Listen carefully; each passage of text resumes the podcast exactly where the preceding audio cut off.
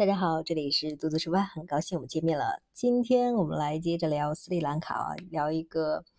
啊跟现在局势没有关系的吧，就聊聊斯里兰卡的一些历史，还有斯里兰卡的人吧。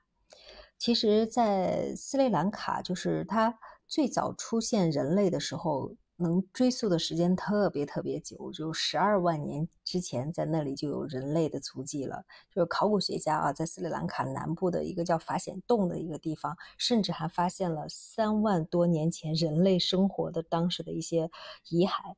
这就是，就是说，在东南亚呀，就是有据可考的啊，斯里兰卡那里有最古老的人类遗骸，它的。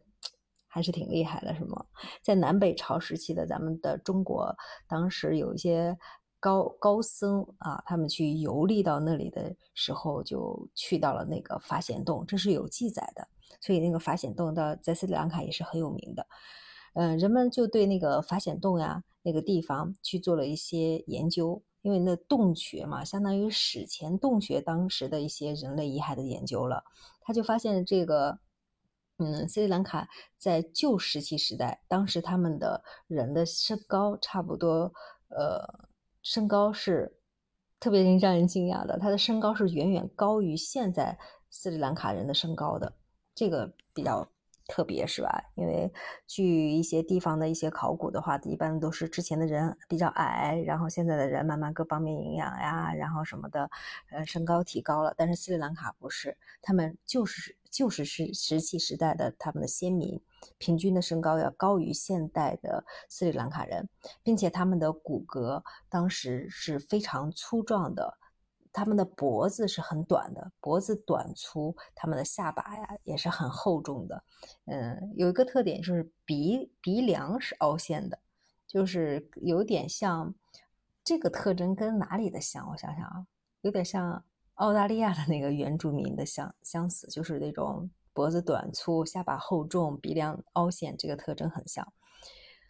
嗯，一直到了今天啊，斯里兰卡呢，他们。的有一些洞穴里面还住着一些原住民，像维达人这些人，有的去斯里兰卡旅行的人还喜欢去那里去看那些维达人，然后去跟他们有一些互动呀什么的。这个维达人现在还生活在洞穴里，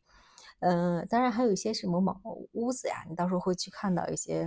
就有点像什么，就跟原始森林生活一样那种感觉啊，就是原住民的。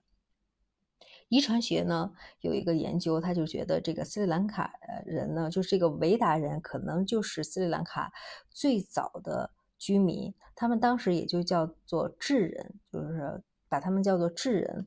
大约在三万多年之前，他们去到了斯里兰卡，这相当于相当于就是印度的，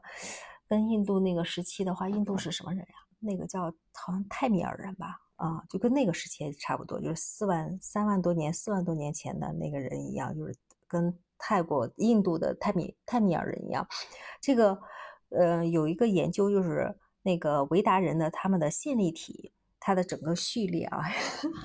可能大家有的又问，估计线粒体是什么了？这个我就不多讲了啊。就是维达人的他的线粒体的整个序列呢，跟斯里兰卡的呃僧伽罗人它比较相近。就是维达人跟现在的那些洞穴先民们的这个关系呢是怎么样的？大家不太相清楚，所以，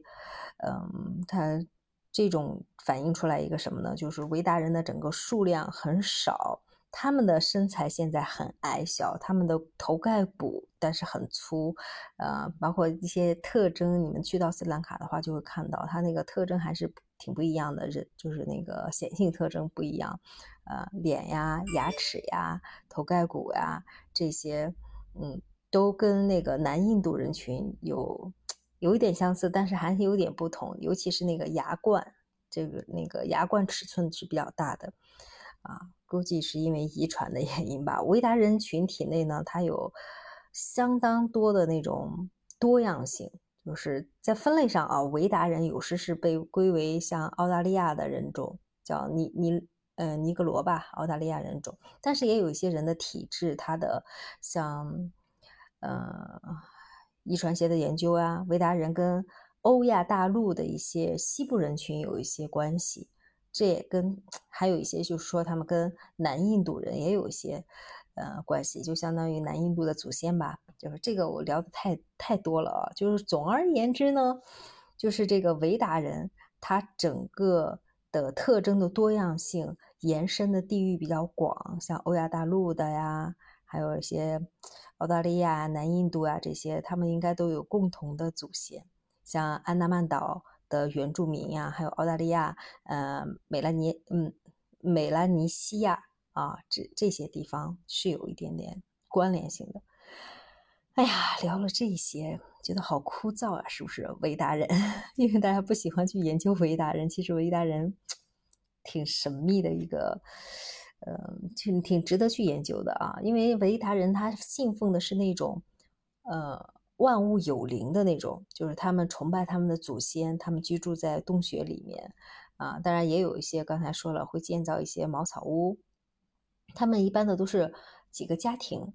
生活在一起，然后去狩猎呀，去采集呀，然后这样的分工，就是那种小群体的这种，在维达人的整个社会当中呢。食物甚至是武器都是大家共有的，包括男女是平等的，就是没有父权制的那种概念。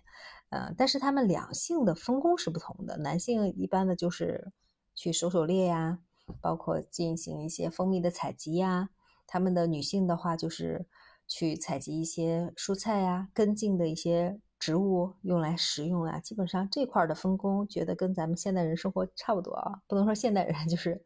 生活在城市里，说男的要出去工作，女的，但是现在，呃，慢慢也没有那么明显了。嗯，在后续到来的这个僧伽罗人还有泰米尔人的整个影响下呢，维达人他多少在文化的整整个上面受到了一些同化，就是，但是他们现在那里的人还过着一些自己的这些特色。大家如果有兴趣到斯里兰卡的话，可以去看看，关注一下，去。接触到当地的文达人，看看他们的生活是怎么样的。其实不用多待，因为你去了之后，有的人会接受不了，因为他们还真是挺原始的那种生活状态。嗯，就会觉得，包括他们的，哎，那里的壁画真的很好，哎，他们有一个石窟，那个石窟上的壁画现在保存的都很好，它描绘了整个的桑加罗人是怎么去登陆的，怎么样生活的。哎呀，那个就跟咱们国家的那个壁画一样。活灵活现的保存保存的很好哈，描绘的也很生动。嗯，好吧，怎么说呢？再聊一点什么呀？因为时间的关系，我们就聊到这里吧。我们下期接着聊，就是聊一聊呃那个印欧语的吧，印欧语的僧伽罗人是怎么来到了斯里兰卡，又发生了哪些故事，好不好？嗯，这两集有点枯燥，不喜欢的可以跳跳过，好吧？好，拜拜。